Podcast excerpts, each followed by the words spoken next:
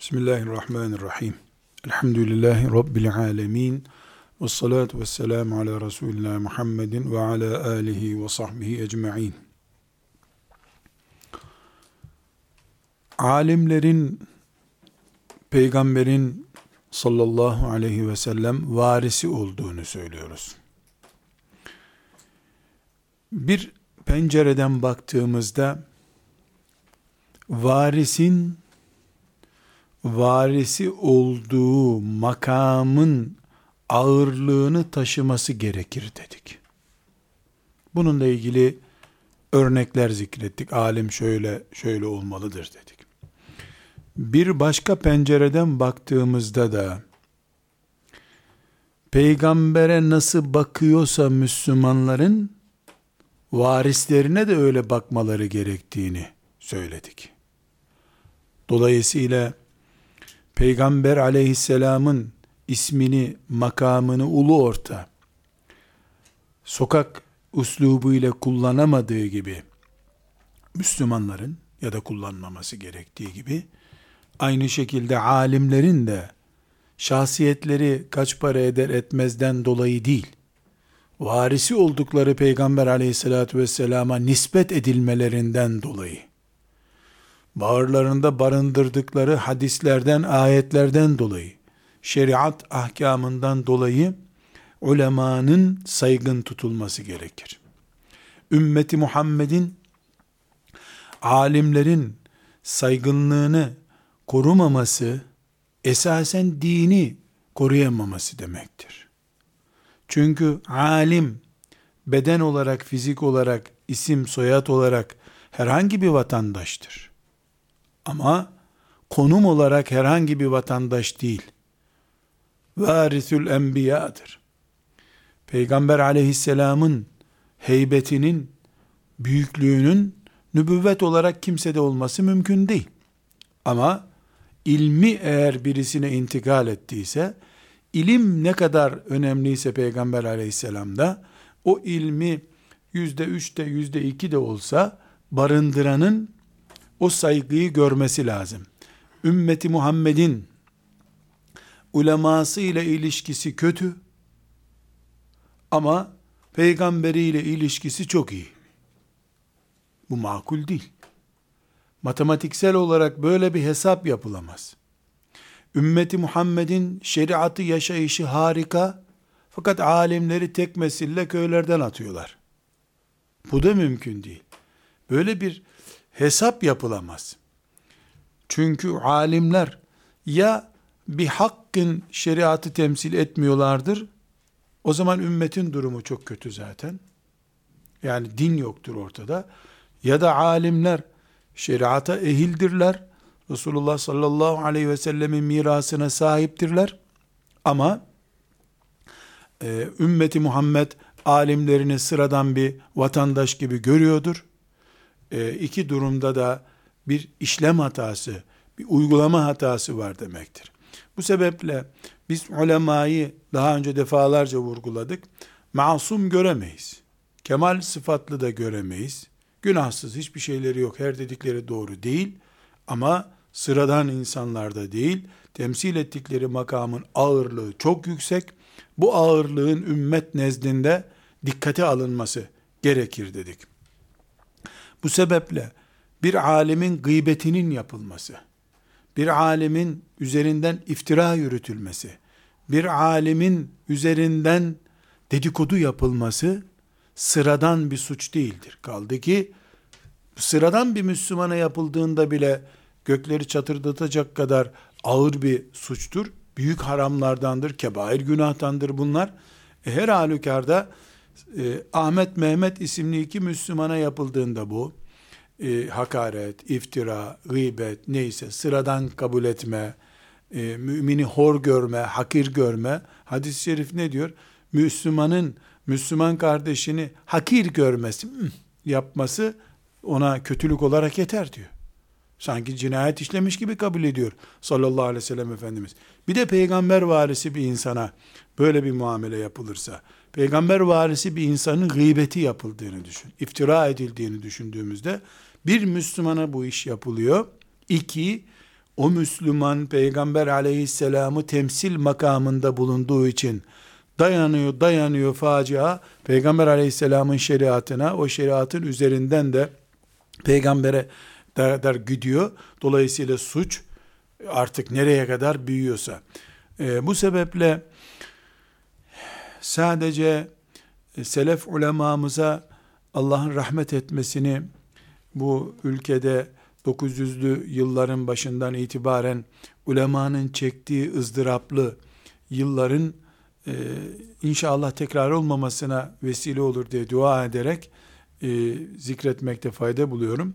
Şu İskilipli Atıf rahmetullahi aleyhin şehit edildiği dönemlerde işte artık kaç tanesinin ipe götürüldüğü, kaç tanesinin demir raylarında imha edildiği, kaçının gemilerden denize atıldığı belli değil. Kimin nerede olduğu belli değil. Ee, bir kayıp ulema neslimiz var bizim. Bu büyük zayiat e, döneminde ümmeti Muhammed hem bir yandan alimsiz yani başsız Müslüman haline getirildi. Diğer yandan da çok bilinçli bir şekilde alimler palyaço gibi eğlence konusu haline getirildi. İnsanlar böylece şeriattan, dinden, e, eğlence konusu gibi e, bir algılamaya sahip oldular. E, sadece ve sadece bunu kasten yapanlara yerler gökler dolusu lanet etsin Allah diyorum. Başka bir şey diyemiyorum. Çünkü hala Müslümanlar bile bunun etkisinden kurtulabilmiş değillerdir. Çünkü Müslümanların e, çocuklarını ehli Kur'an, ehli hadis, ehli fıkıh diye alim yapmaya elverişli görmemeleri sadece rızık endişesinden değildir. Hor görmek. Çok basit e, bir örnek vereyim. E, memleketimizde onlarca Kur'an kursunun kurucularını inceleyin çocuklarını o kursa vermemişlerdir. Fukaranın çocuklarını oraya koymuşlar. Kendi çocuklarını daha uygun kolejlere, özel okullara götürmeyi uygun görmüşlerdir. Çünkü Müslümanların gözünde bile e, o tahkir yıllarının faturası henüz ödenmemiştir. Hala hocalar çok yiyen, hala hocalar sopayla vuran, hala hocaların dört karısı olan bir nesilden söz edilmektedir. Bir iftira, hakaret e, tufanının içerisinde Resulullah sallallahu aleyhi ve sellemin şeriatı ezilmek istenmiştir. Allah'ın laneti ebediyen üzerlerinden kalkmasın bu cinayeti bu şekilde yapıp ümmeti Muhammed'in e, başsız kalmasına, alimlerin hor tutulmasına kim sebep olduysa. Bu sebeple eskiden beri denmiştir ki alimlerin eti zehirlidir. Alimlerin eti zehirlidir. Ne demek alimlerin eti zehirlidir? Ayet gıybeti ne diyor? Gıybet nedir? Mümin kardeşinin etini yemektir. Sıradan Ahmet'in gıybetini yaptığında kebap yapıp etinden yiyorsun demek kabul ediyor. Ama alim bir müminin gıybetini yaptığında zehirli et diyorsun. Yani ölürsün. Alemin gıybetini yaptın mı zehirli bir et yemiş kabul et kendini öldün. Öldün sen. Neden öldün? Çünkü alim gıybeti yaptın. Maazallah. Bu sözü unutmuyoruz. Alimlerin eti zehirlidir. Gıybet ettin gitti. Ee, biz bu sebeple ümmeti Muhammed'in ümmeti Muhammed'in diyorum. Akademik ünvanlıları, işte din üzerinden servet yapanları demiyorum. Ümmeti Muhammed'in alimi, hocası, hoca efendisi, şeyh efendisi, kimse ümmete adanmış insan, kendi kliğine, kendi ders kitaplarına e, kilitlenmiş bir İslam değil. Ümmeti Muhammed'i düşünüyor. Siyah beyaz ayırmıyor. Doğulu batılı demiyor. Arap'tı demiyor. Şu tarikattandı, selefiydi, radikaldi diye bir isim yapmıyor. Kim Muhammedur Resulullah dediyse canım kardeşim diyor. Bağrına basıyor. E, fıkıh biliyorsa fıkıh öğretiyor. Tasavvuf erbabı ise tasavvufun inceliklerini öğretiyor. E, kendi yemiyor, talebelerini yediriyor. Ümmetin alemi. Örneği ashab-ı kiram olan alemin hukukunun korunması gerekiyor. Alemin hukukunu korumayan bir milletin, ümmetin başlarında alim görme hakkı yoktur. Hukukunu koruyamıyorsun. hukukunu koruyamadığın alim sana nasıl din öğretecek? Nasıl şeriat ehli yapacak seni? Dolayısıyla ümmeti Muhammed'in ümmet mantıklı alimlerinin hukukunu koruması lazım. Bu onların uğruna mitingler yapma, sen hapse girme ben gireyim deme düzeyinde değil. Temelde idrak olarak bir defa alimin üzerimizde hukuku var kardeşim diyen bir idrake sahip olması lazım Müslümanların.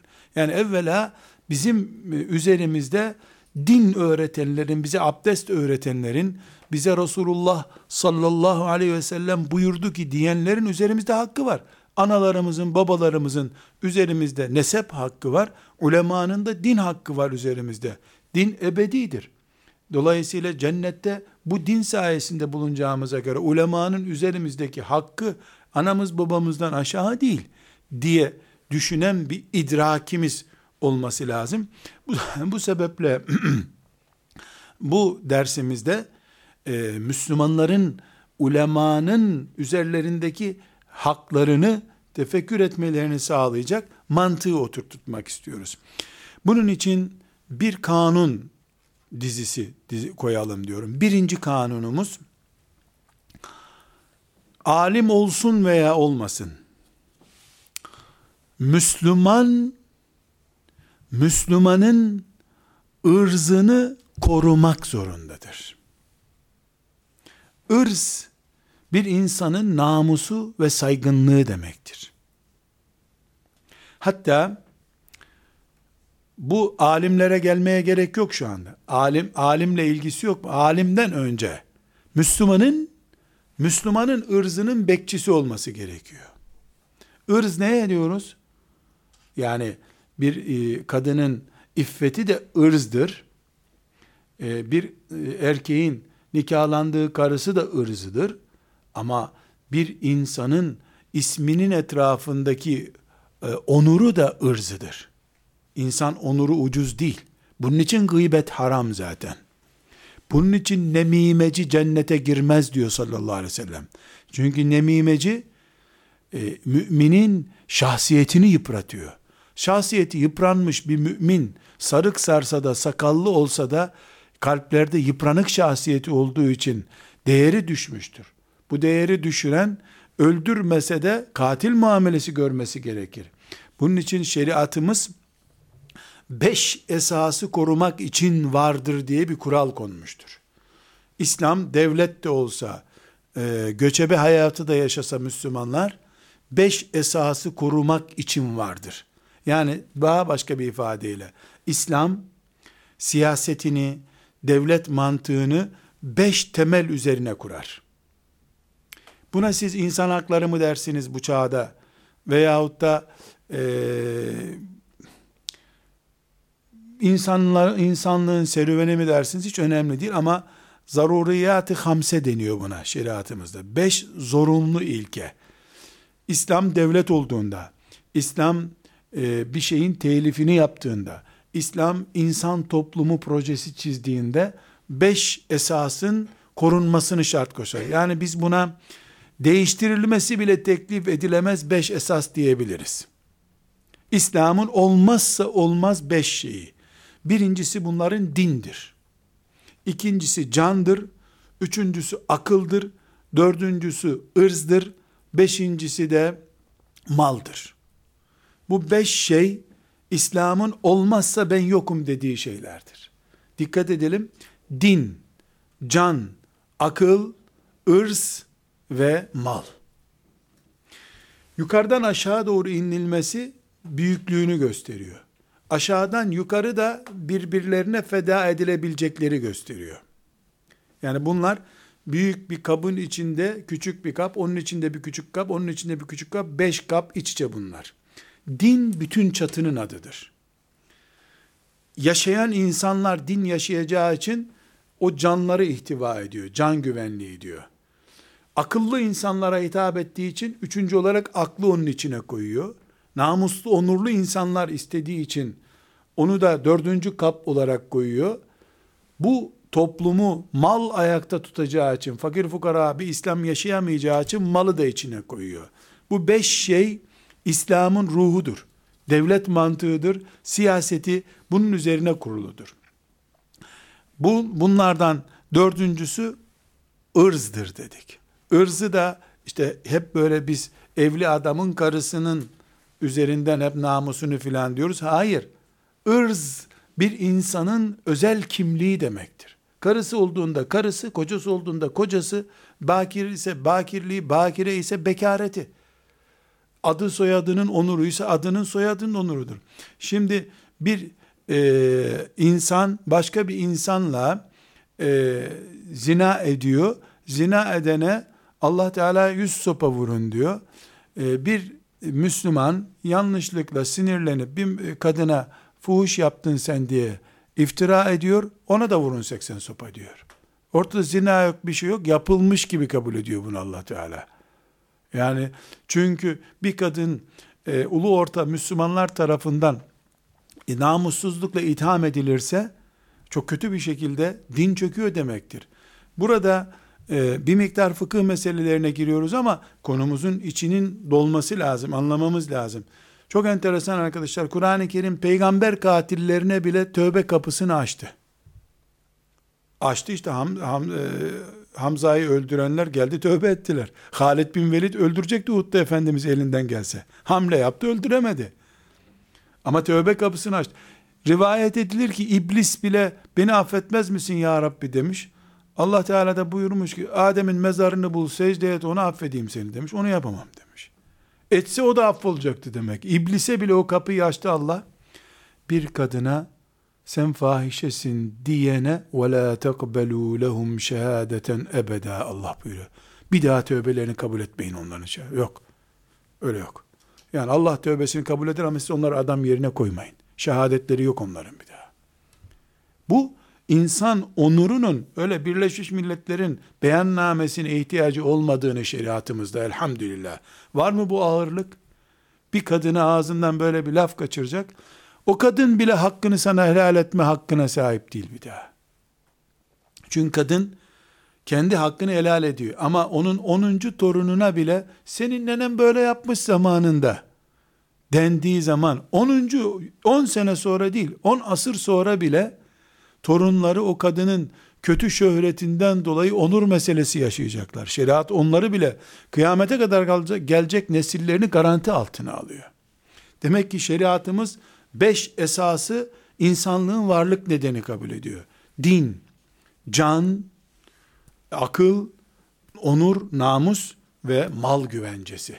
Bu beş şey İslam'ın teminatı altındadır. Beş güvenceli unsurdur. E, bunlardan bir tanesi onurdur, ırzdır. Herhalde alemin onuru, e, bir normal vatandaşın onuru kadar bari korunacak olsa, alimler yüzde yüz teminat altına alınmış oluyorlar demektir. Bu onurun konulması ile ilgili çok iyi bildiğimiz hadis-i şeriflerin e, kaynaklarını vereyim burada. E, Efendimiz sallallahu aleyhi ve sellemin veda hutbesinde e, kanlarınız, mallarınız, namuslarınız aranızda haramdır ha. Bugünkü gibi yani haç günleri gibi, şu mübarek ay gibi, şu Mekke gibi diye vurguladı. Bu Bukhari'nin 67. hadisi. Müslim'in 1679. Tirmizi'nin 2159. İbn Mace'nin 3055. hadisi şerifidir. E, aynı şekilde e, Müslim'in 2564. hadisinde, Ebu Davud'un 4882. hadisinde, İbn Mace'nin de 3933. hadis-i şerifinde Müslümanın Müslümana kanı, malı, onuru haramdır diyor sallallahu aleyhi ve sellem Efendimiz kanı, malı, onuru, ırzı haramdır. Bundan anlaşılıyor ki sallallahu aleyhi ve sellem Efendimizin hadisi şerifleri sıradan bir Müslüman için bile bir onur garantisi getirmektedir. O zaman e, birinci kanunumuz şu bizim. Şeriatımız insan onurunu teminat altına almıştır. Alim, alim olmasa bile onuru teminat altında birisidir. Kaldı ki alim olduğu için öncelikli olarak onun onuru korunması lazım. Çünkü sıradan bir Müslümanın şahsi sorunudur bu. Alimin peygambere kadar uzanan bir sorunu olur. Allah muhafaza buyursun. İkinci kanunumuz, yani dedik ki ulemanın kimliğini, saygınlığını korumak için bizim bazı kanunlar tespit etmemiz lazım. İkinci kanunumuz gıybet kebair günahlardandır. Hucurat suresinin 12. E, ayetine kadar olan bölüm çok iyi bir şekilde okunabilir. 12. E, ayet Hucurat suresinin çok açık bir şekilde gıybeti haram etmektedir. E, yani bu haramlıkta da dersin başında konuştuğumuz gibi müminin etini yemek. Yani bir Müslümanı ölü öldürüyorsun, öldürdükten sonra da kebap yapıyorsun ciğerlerinden. Eyuhibbu ahadikum en ye'kule lehme ahihi meyten. Sizden biriniz ölü kardeşinin etini yemek ister mi? Hoşlanır mı? Ayeti bu kadar çirkin olduğunu gösteriyor. Alimse bu adam hem ölü eti hem de zehir enjekte edilmiş bir et olarak demek ki e, kabul edilmesi gerekiyor. E, bu sebeple gıybet lezzeti ki çok lezzetlidir. Her haramda tat vardır. E, tatlı olmasa insanlar yapmaz onu zaten. Gıybetteki lezzet alimlerin gıybetinde kat kattır. Çok daha değerli olur ki insanın e, yaptığı zamanki halinde maazallah bu tabi e, içtinab edilmesi, aman Allah'ım böyle bir şeye bulaşmayayım diye müminin titizlik göstermesi halinde ancak kurtulabileceği bir afettir. Maazallah. Aksi takdirde mümin oturup mümin kardeşinin e, etinden kebap yapmak gibi bir çirkinliği yapmam derken Ebu Hanife'nin arkasından konuşur. E, filan hocasının arkasından konuşur. E, ama e, burada küçük bir e, dipnot e, açmamızda fayda var. E, alimler o zaman çalsın oynasın madem gıybetleri haram arkalarından konuşulmaya ona da bir ölçü getireceğiz. Alimin arkasından da konuşulacak. Kim nasıl konuşacak çok önemli. Yani hastamız var, sorunumuz var, doktor ilgilenecek. Ama hemşire bıçağı eline alıp ciğer ameliyatı yapmayacak. Herkes ne kadar? Bunu da bir ölçü koyacağız ileriki dönemde inşallah. Kanunlar koyalım dedik. Ulemaya karşı ümmeti Muhammed'e bir tespit yapmak açısından e, dedik e, birincisi e, şeriatımız beş esastan biri olarak e, müminin onurunu teminat altına almıştır. Dolayısıyla alim de mümindir, teminat altındadır onuru. İkinci olarak gıybet şeriatın haram ettiği, kebair günahlardan saydığı bir günahtır. E, alimin gıybetini yaparken dikkat etmek lazım. Üçüncü olarak da diyoruz ki yani kanunlar koyarken gıybet ve nemime yapılırken yapanla onu dinleyen günah ortağıdırlar. Dolayısıyla bir alemi yıpratanla o yıpratmaya payanda olan, destek olan aynıdır. Günahta aynıdırlar. Ben yapmadım diye bir şey yok. Çünkü şeriatımızın en büyük ölçülerinden biri günaha ortak olmayacaksın. Destek olmayacaksın. Ayet ne buyuruyor? Kafirler Allah'ın haram ettiği bir iş söze girdiklerinde Oturmayın onlarla. Hatta yehudu fi hadisin gayri. O konu gündemde olduğu sürece onlarla beraber olmayın. İnneküm iden misluhum. Kalkmazsanız oradan siz de onlar gibisiniz. Buyuruyor. Bir gazetede bir alim yıpratılıyor. Mümin o gazeteyi paket malzemesi olarak bile evine sokamaz. Para verip nasıl alsın? Çünkü haramı işleyenle o işlenişi seyreden aynıdır. Ömer bin Abdülaziz'in döneminden tam Ömer bin Abdülaziz'lik bir örnek. İçki meclisinde Dört kişi yakalanıyorlar. Ömer bin Abdülaziz'in önüne çıkarılıyorlar. 80 sopa yiyecekler. Cezası 80 sopa. Ee, tamam karar veriyor. 80 sopa vurun. Bir tanesi diyor ki Ya emiral müminin diyor. E, bize topluca hükmettin, zulmettin diyor. Neden diyor? Bunların üçü içiyorlardı, ben içmedim diyor. Ben haram olduğunu biliyorum, içmiyorum diyor. Kokla ağzımı bak diyor. Benim için bir şey değişmez diyor. İçenlerle beraberdin sen diyor. Dinlemedin mi Allahu Teala'yı? Kalkın oradan buyurmuştu. Ben seni orada yakaladım diyor. Polis seni orada yakaladı. Ve buna da vurun 80 sopayı diyor. Burada insan hakları filan işte suç sahibine aittir filan edebiyatı nere konur bilmiyorum. Onlar edebiyat hepsi. Ulemanın e, iffetinin, ilim adamlığının, şahsiyetinin korunmasında toplu sorumluluk sahibiyiz biz. Evet, suçu işleyen ben değilim. Bu dedikoduyu yapan başkasıdır. Ama koruması gereken hepimiziz.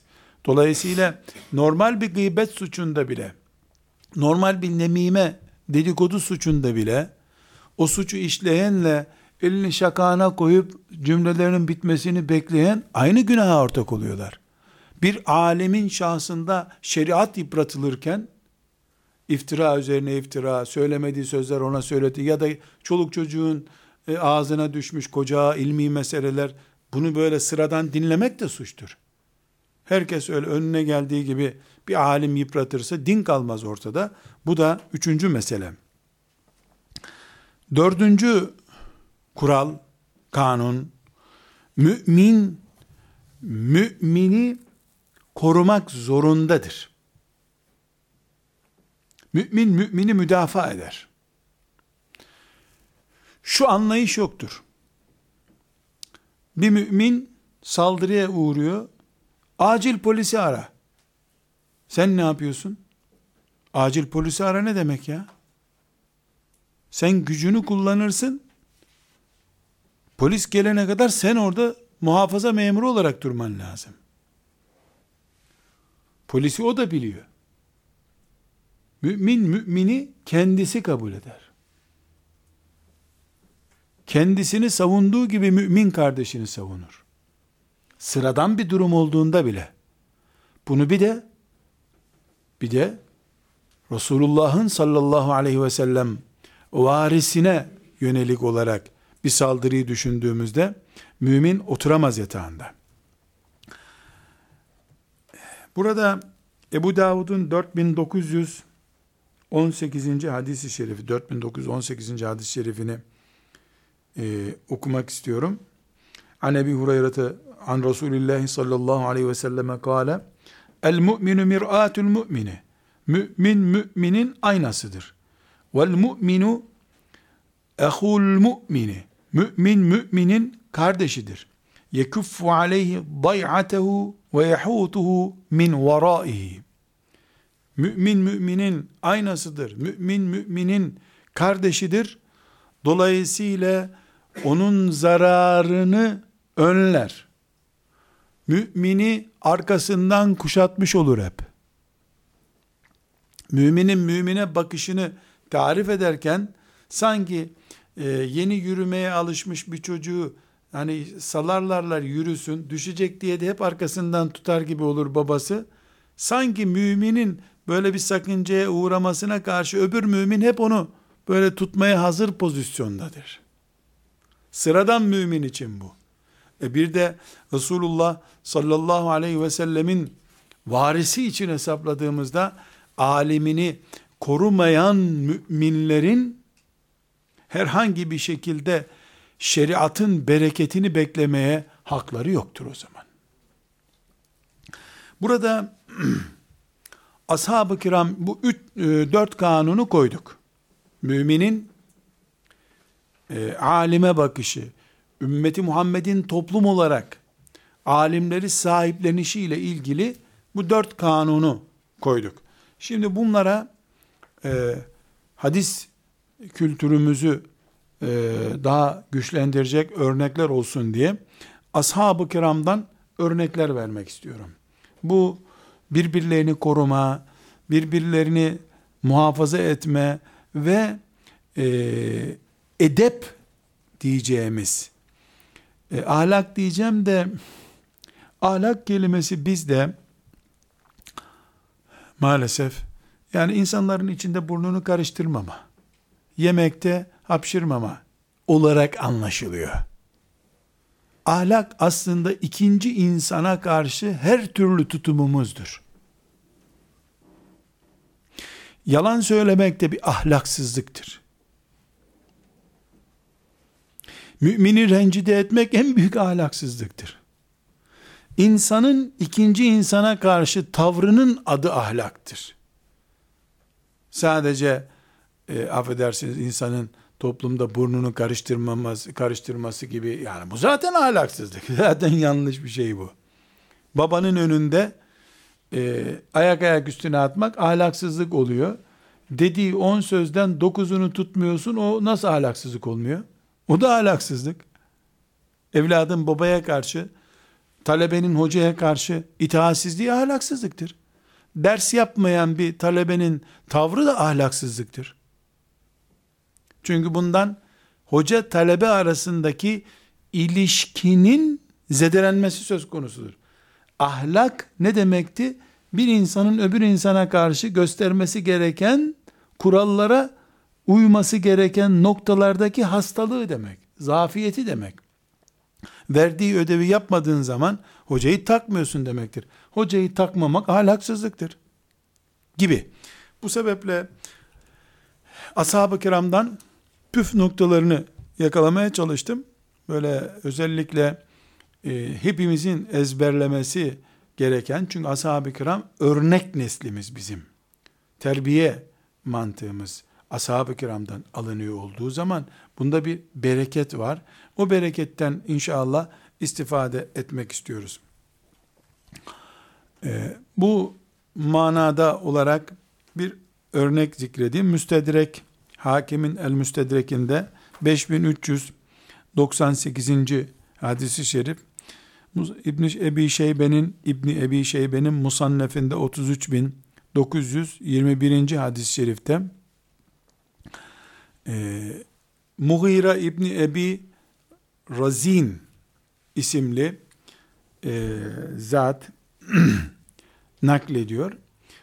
Abbas İbni Abdülmuttalib radıyallahu an kim?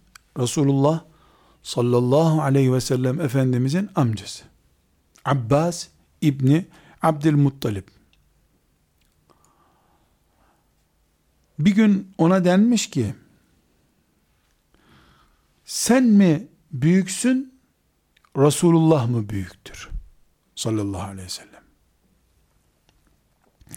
Şimdi, burada elbette neyi soruyorlar? Yeğeninle aranızda yaş farkı var mı?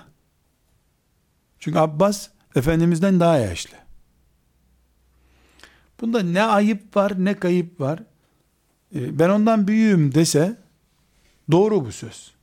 Ama ben Resulullah'tan büyüğüm demiyor. Ne diyor? Huve ekberu minni ve ana vulittu kablehu. Huve ekberu minni ve ana vulittu kablehu. O benden büyüktür ama ben ondan önce doğdum diyor. O benden büyüktür ama ben ondan önce doğdum ağzına ben ondan büyüğüm sözünü koymuyor. Diyor tabi bu anlaşılıyor ki ben ondan yaşça büyüğüm. Ama ben ondan yaşça büyüğüm bile demek istemiyor. Neden dolayı günah mı? Değil. Ama edep. Edep. Halbuki amcalık farkı var. Efendimiz sallallahu aleyhi ve sellem amcasına hürmet ediyordu. Onu böyle sıradan bir e, vatandaş gibi görmüyordu. Baba yerine koydu onu.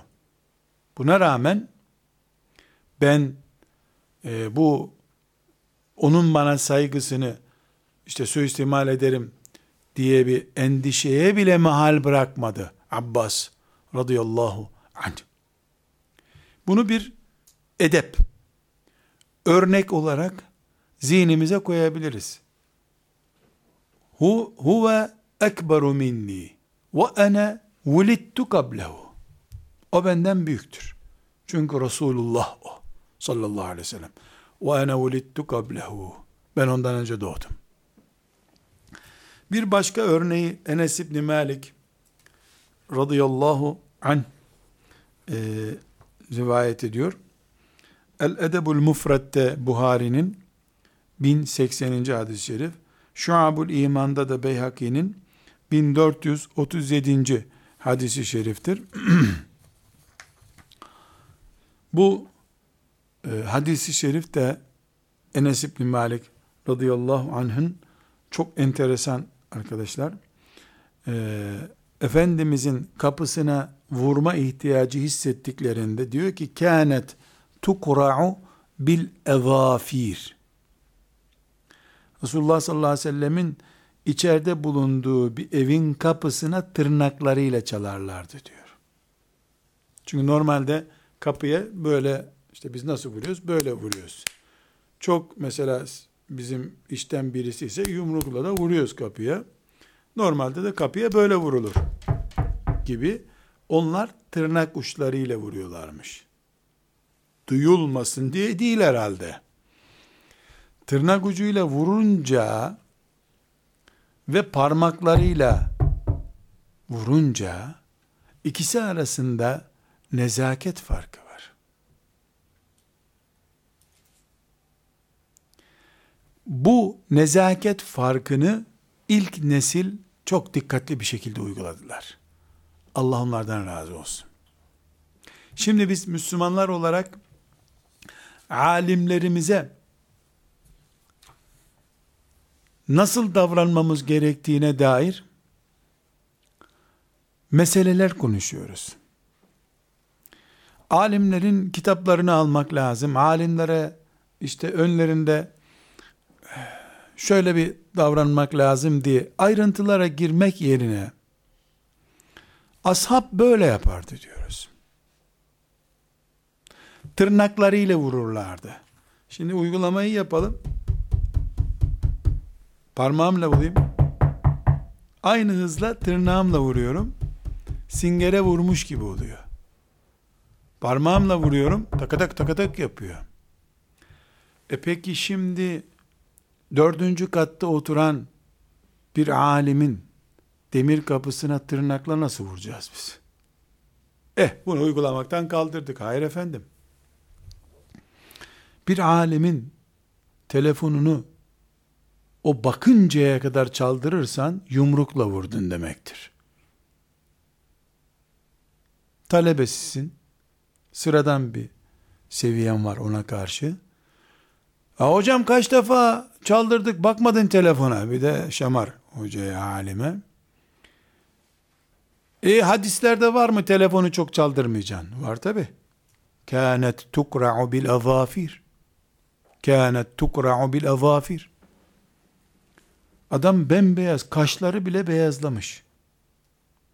İlim adamın dirseklerini çürütmüş. Sen torunuyla yaşıtsın. Adam sana kazara telefonunu vermiş. Çaldır çaldır çaldır. Hayrola e, kandilinizi tebrik edecektim. Böyle bir edeple tırnaklarıyla kapıya vuranların edebi eşit tutulamaz.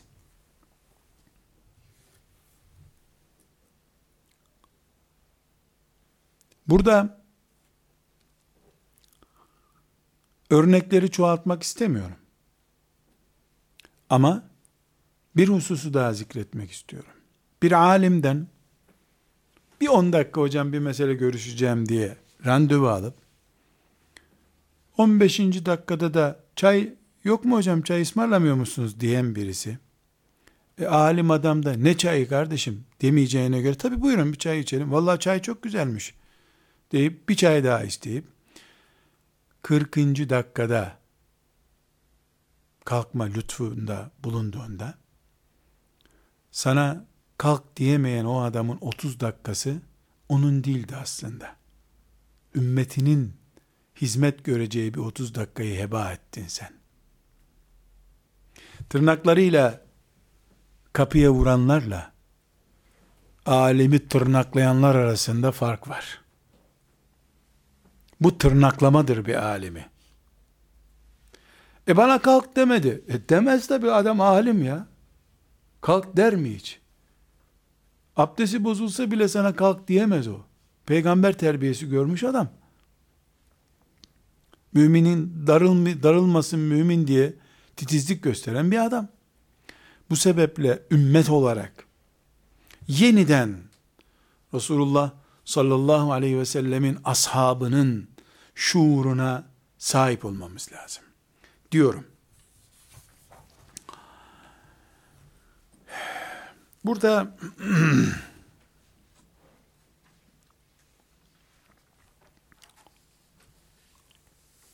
Tabarani'nin El-Mu'cemul Kebir'inden bir nakil yapacağım. Tabarani'nin pek çok kitabı var. Üç büyük hadis kitabı var. El-Mu'cemul Kebir, El-Mu'cemul Avsat, El-Mu'cemus Sagir. Ee, hadis kitabıdır. İnşallah sırası geldiğinde bu kitapları tek tek inceleyeceğiz. Ee, o baba, o bölüme geldiğimizde tek tek inceleyeceğiz. Nasıl dizildiler, kıymeti ilmiyeleri nedir? İnşallah konuşacağız ama El Mu'cemul Kebir on binlerce hadisin bulunduğu e, bir kitaptır. Evsat sagirleriyle beraber yani bu üç mu'cem çok doludur. Pek çok zayıf bazen de mevzu hadislerinde bulunduğu bir kitaptır ama elhamdülillah incelenmiş, didik didik edilmiş, zayıfı sahihinden ayrılmış e, artık elimizde kaynak olarak bulunmaktadır. Yani 100 hadis duyduğumuzda bunun belki 40 tanesi bu mucemlerden birinden geçer yer yer. Burada Sehl ibn Sa'd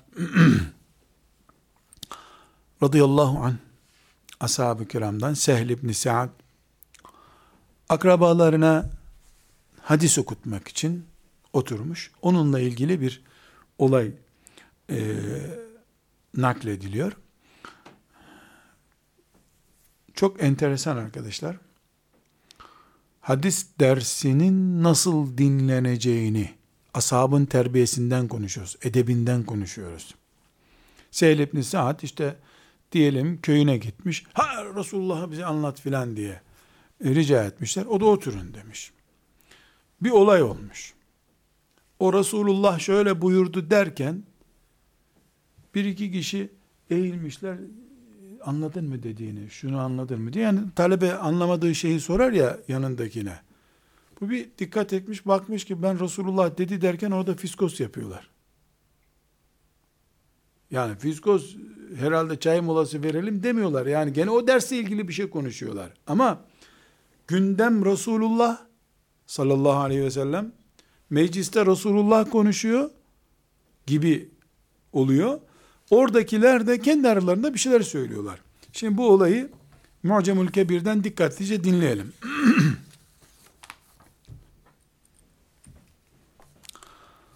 Aynen metin olarak okuyacağım.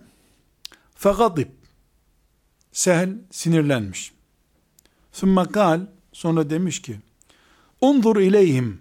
Şu adamlara bak ya. Sözünü kesmiş tabi bu arada. Şu adamlara bak. Uhaddisuhum an Resulillahi sallallahu aleyhi ve sellem. Ben onlara Resulullah'tan söz ediyorum. Amma ra'et aynaya ve semi'at uzunaya. Şu gözlerimin gördüğü, kulaklarımın duyduğu şeyleri söylüyorum. Böyle bir hikaye anlatmıyorum. Gözümle gördüm, kulağımla gördüm diyorum size. Ve ba'duhum mukbilun ala ba'din. Birbirlerine konuşma yapıyorlar burada. Emma vallahi ama vallahi yemin ederim bir sahabi yemin ediyor. Dikkat edin yemin ettiği şey. La ahrucenne min beyni azhurikum. Sizi terk edeceğim. Sümme la erci'u ileykum ebeden. Ebediyen de bir de aranıza dönmeyeceğim. Siz hadis okunurken nasıl aranızda konuştunuz? Kultu lehu bu hadisi rivayet eden diyor ki eyne tezheb. Nereye gideceksin ki? Köyünü bırakıp nereye gideceksin? Yani başka gidecek yerin yok. Evin burada senin. terk diyar ediyor. Vatanını terk ediyor. Ezhebu fe ucahidu fi sebillah. Gider bir yerde cihad ederim diyor. Kultu ma bike cihadun ve ma testemsiku alel faras ve ma testati'u en tadribe bis seyf ve ma testati'u en tat'ane bir rumh. Nereye gideceksin ki? Ne cihadı? At binemezsin. Atın yularını tutacak kadar halin yok. Demek bitkin bir ihtiyar. E sen kılıç kaldıramazsın. Mızrak tutamazsın. Nereye cihada gideceksin ki be? Yani yapacağın iş değil bu. Belki 90 yaşındaki günleri. Tam bilmiyoruz. Dedik ki ya Ebu Hazim bu Ebu Hazim bu hadisi ondan nakleden şahıs. Bana bak. Ezhebu fe ekunu fis saffi feye'tini beynehum abirun ev hacerun feyerzuknillahu şehadete. Sizin aranızda durmaktansa giderim cihat safında durarım. Birisi bir taş atar, vurur kafama, şehit olur giderim hiç olmasın. Ebu Hazim diyor ki fezehebele amri. Allah'a yemin ederim ki kalktı gitti. Sözünde durdu. Fema raca'a illa met'unen. Parçalanmış, yaralanmış vücudunu bulduk. Bir daha görmedik onu diyor.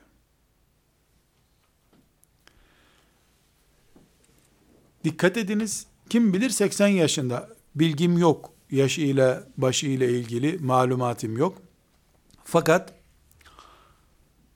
bir sahabi peygamberin hadisinin konuşulduğu bir köyde yaşamaktansa terk diyar edip buraya lanet inecek. Ya Resulullah konuşulurken bunlar aralarında fiskos ediyorlar deyip e, terk diyar edip bir yerde ölmeyi tercih ediyor. Şimdi biz kendimize edep dersi çıkaracağız dedik.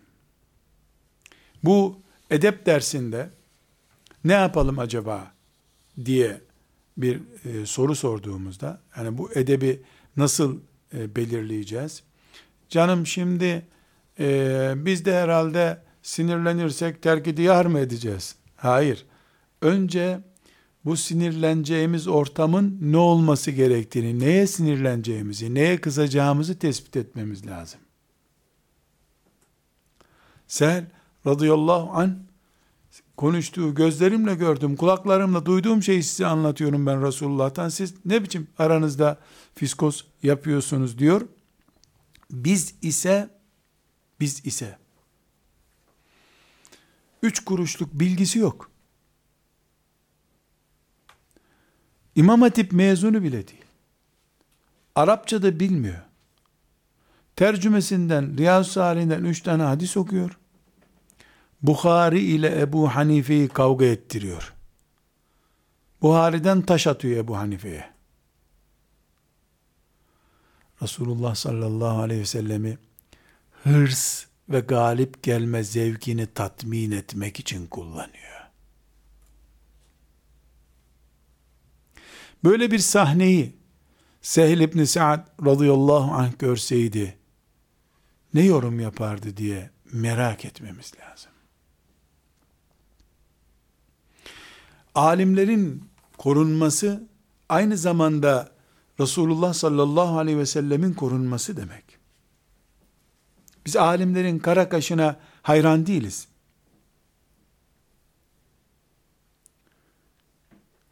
Biz alimleri seviyoruz. Ama derdimiz alimler değil bizim. Alimin temsil ettiği kimlik bizim derdimiz. O kimliği muhafaza etmeye çalışıyoruz.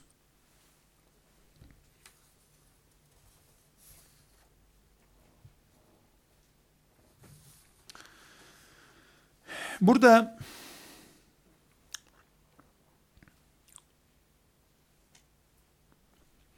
ashab-ı kiramın Resulullah sallallahu aleyhi ve sellem Efendimiz'e gösterdikleri saygının büyüklüğü ve çapı üzerinde çok uzun örnekler vereceğim. Ama Müslim'in 121. hadis olarak rivayet ettiği çok önemli bir hatıra Amr ibn as radıyallahu anh'ten rivayet ediliyor.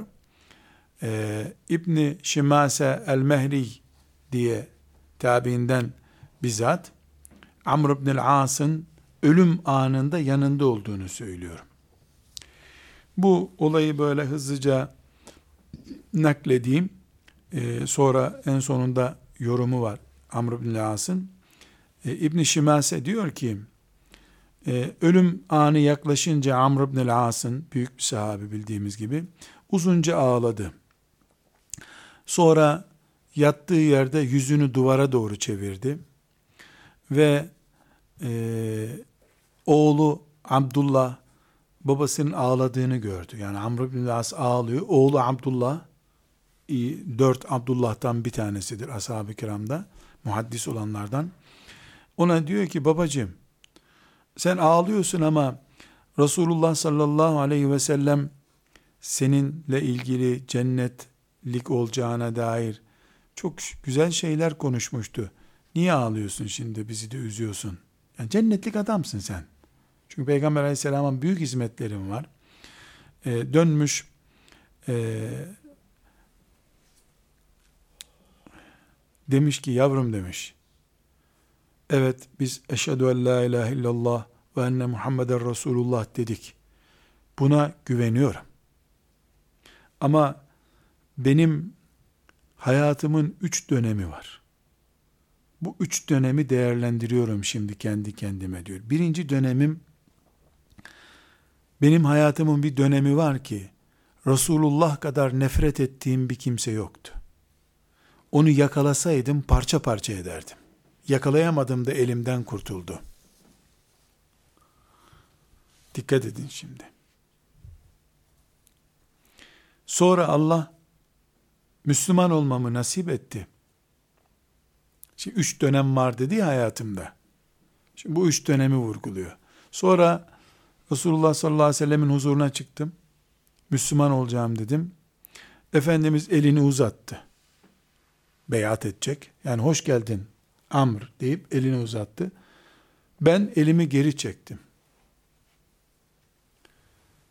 De, buyurdu ki ne oluyor Amr Müslüman olmak için gelmedin mi? Dedim ki o zaman Müslüman olmak için geldim ama şartım var. E bu ne biçim iş? Hem Müslüman olmaya geldin hem de şart koşuyorsun. Demiş Resulullah sallallahu aleyhi ve sellem. O zaman ben de dedim ki ya Resulallah Müslüman olurum ama Allah beni affedeceğine söz versin demiş. Ben öyle herkes gibi değil günahlarım demiş. Efendimiz o zaman buyurmuş ki Amr, bilmiyor musun Müslüman olduktan sonra Allah gerisinin hesabını sormuyor. Hicret ettikten sonra da eskinin hesabını sormuyor. Müslüman olduktan sonra da sormuyor. Rahat et. Demiş sallallahu aleyhi ve sellem Efendimiz. O gün Resulullah gözümde o kadar e, değerli oldu ki şöyle bana tarif et şimdi diye sorduğunuzda cevap veremeyecek kadar bakamadım yüzüne diyor. O kadar sevdim onu diyor. Bakmaya kıyamadım denir ya. Bakmaya kıyamadım. Keşke o gün ölseydim direkt cennete gitmiştim. Sonra Resulullah'tan sonra başımıza gelenleri de biliyorsunuz diyor. Başına neler geldi? İşte Ali e, ve Muaviye radıyallahu anhümanın arasındaki savaşta bulundu. Ama daha sonra Mısır'ın fethini de gerçekleştirdi. Elhamdülillah büyük işler yaptı. Sonra çok enteresan bir vasiyeti var. Diyor ki yavrum diyor ben ölür ölmez sakın arkamdan ağlamayın.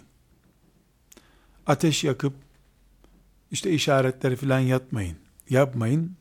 Beni mezarıma koyduğunuz zaman üzerime toprağı atın. Sonra şöyle bir deve kesip boğazlayacağım. Bir hayvan kesmek demek bir saat. Bir saat kadar mezarımın başında bekleyin. Çünkü çok çetin bir yere gidiyorum. Oradaki meleklerin sorgu suali esnasında hiç olmasın sizin ayak sesleriniz bana bir teselli olsun. Ayrılmayın hemen mezarımdan diyor. Terbiye. Bunu nereye örnek almak için zikrettim biliyor musunuz? Koca bir alim, adamın sıksan elini, elinden fıkıh damlayacak. Öbür elini sıksan tefsir damlıyor. Adam yani sünger gibi emmiş ilmi. Bir yere işte iftara çağrılıyor. Gidiyor. Ev sahibinin yeğeni de tesadüfen orada bulunuyor. Ee, koca alimle koca cahil aynı sofraya oturuyorlar. İşte iftarda ne kadar oturulur? 20 dakika. Kalkıyor alim gidiyor.